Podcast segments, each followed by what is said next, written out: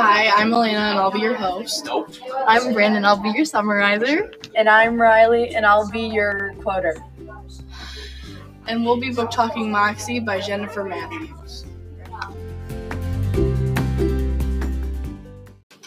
All right, let's summarize the section we read. We start with another Moxie comeback again, but now a protest with bathrobes to show that you can't dress code the girls for wearing robes. Then Seth and Viv go to the next level. And it's just a hangout, but they discuss all about their lives and become really close. Then Viv finds fly- flyers on Moxie she never made. The papers were talking about how it's going to raise money for the bake sale, um, which didn't really go that well. They didn't make that much money. But then Viv and Seth really go to the next level, and Seth. Seth, Seth asks Viv on a date, which um it goes really well. So that's really good. And um they go to, out to eat and everything, but then it gets really steamy because when they go back in the car from the beach, they kiss.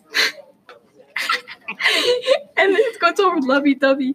But then the worst comes to worst when the following day, when Claudia comes to Viv's house in tears, saying how Mitchell or Michael um, sexually assaulted her by grabbing her breasts, ripping the chat. I'm going to be reading a passage from page 162. Their uniforms are practically falling apart from what I heard. I nod. Kira Daniels was telling me that they're the same uniforms her mom wore in the 90s. I chose this quote because it shows that even though the girls' soccer team is really good, they still don't get the attention like the boys do, which means that their money isn't equally distributed.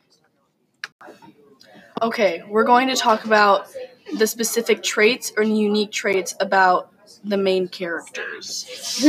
I said Viv has seems to not want like everyone to know that she's the creator of Moxie, and she thinks that she's not a good leader from what she had said previously, and she doesn't want to take a step forward. Um, and she feels that other people would be better at leading it rather than her herself. Also, adding on to what Elena said, um, I think Seth's personality traits is kind of unique. Um, just because the other guys in the school, um, when it comes to girls, they kind of just treat them like objects and not really anything more. But Seth um, sees them more as um, women, and I think that's like really rare in the school. So to see that he understands Moxie and also believes in it is really nice. Kind of like what Elena was saying, Lucy is very close to like Vivian's character traits because they understand each other very well and they agree with what each other say.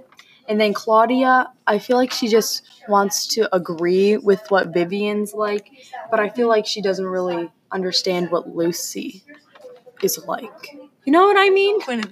Okay, so the article that we chose was on sexual harassment because it's a social issue that's happening right now in the book.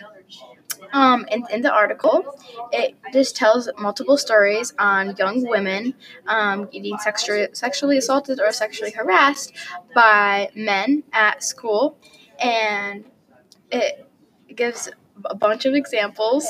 And yeah, it's a really good article.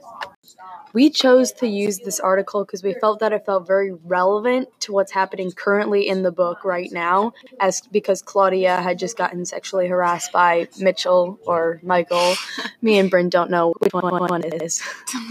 reading the article, it really surprised me that there were so many cases, and men are not all men, obviously, but a lot of them don't consider women as humans rather than property or just objects that they can grab whenever they want to.